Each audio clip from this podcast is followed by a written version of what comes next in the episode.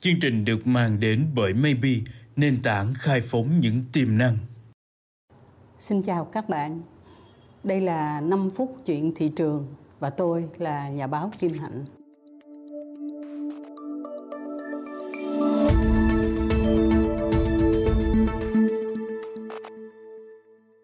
Câu chuyện của chúng ta hôm nay là về một cái câu nhắn nhủ của một người bạn già của tôi ở Hà Nội.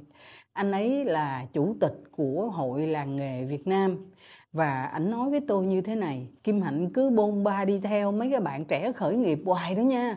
Tôi cần Kim Hạnh giúp cho một chuyện là làm sao kiếm việc làm cho những người già ở nông thôn. Người ta đã cao tuổi rồi nè, mà lại ở nông thôn nữa. Không có cái chuyện gì để làm hết trơn thì làm sao mà sinh sống được? Thì tôi thấy nhiệm vụ mình nặng nề quá. Trong những ngày tết này tôi đọc một số bài phóng sự về người già ở các tỉnh ở đồng bằng sông cửu long. Và thú thật là đọc những cái bài đó thì thấy rất là buồn. Họ rời khỏi uh, quê nhà vì cũng không có việc gì làm ở tại cái địa phương của mình con của họ những người trẻ thì đi về Bình Dương, đi về Đồng Nai hay là một số khu công nghiệp ở thành phố Hồ Chí Minh. Còn họ thì họ không thể tìm việc làm được ở khu công nghiệp. Họ về giúp việc nhà, trông coi các cháu nhỏ hay là đi làm lao động uh, tạp vụ ở các khu chung cư. Và nếu như các bạn chịu khó quan sát một chút. Họ tham gia vào đội quân bán vé số rất là đông.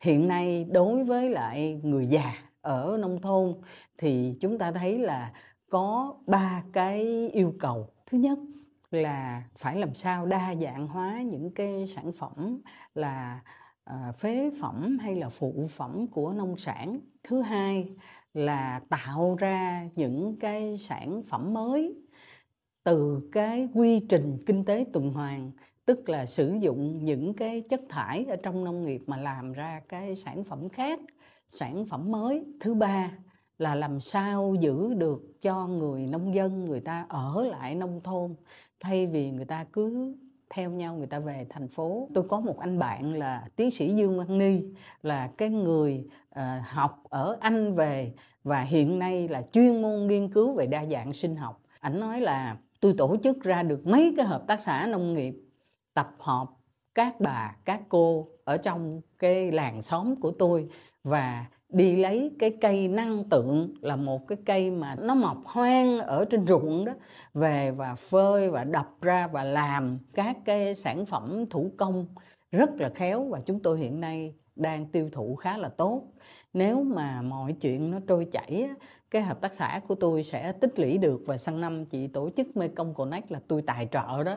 Tôi thấy cái điều mà ảnh hứa đó, nó thật là lý thú và nó mở ra một cái điều như thế này các bạn. Không chỉ có rơm, không chỉ có trấu, không chỉ có cám mà người ta sẽ còn khám phá ra rất nhiều những cái khả năng để mà biến hóa các cái sản phẩm này. Và như vậy, cái triển vọng mà tạo ra được việc làm mới cho cái người nông dân của mình ở nông thôn đó là khá là rõ rệt. Tuy phải có cả một cái chuỗi đi theo để hỗ trợ họ chớ thật ra, ví dụ như bây giờ mà đi hái năng tượng về, rồi chỉ có cái việc là đập và phơi.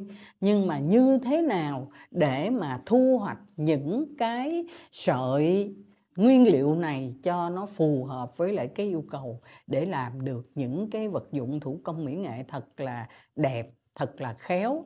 Tôi nghĩ cũng cần phải có những người có kỹ thuật, thậm chí là có công nghệ đi theo. Chúng ta đã biết cái chuyện đó từ lâu rồi, nhưng bây giờ với lại kinh tế tuần hoàn thì người ta ngồi bình tĩnh, suy nghĩ lại và tổ chức các cái chuỗi lao động đi với nhau một cách nhịp nhàng để có thể cái đầu ra của một cái quy trình này sẽ là đầu vào cho một chu trình khác. Và khi chúng ta làm cái uh, hoạt động từ kinh tế tuần hoàn cũng là tham gia vào cái cuộc phát triển bền vững. Tôi tin là hiện nay sẽ có nhiều tổ chức nghiên cứu hỗ trợ cho những người nông dân trong cái việc phát hiện ra những cái chu trình mới. Và các cái điều kiện các cái uh, thiết bị để mà hỗ trợ cho họ thời của kinh tế tuần hoàn. Nó sẽ khác hơn nó mở hơn nó rộng hơn và hiệu quả hơn là cái thời kỳ mà chúng ta giải quyết cái uh, làm mây tre lá trước đây. Câu chuyện 5 phút uh, chuyện thị trường của chúng tôi tới đây xin tạm dừng và xin hẹn 5 phút tiếp theo.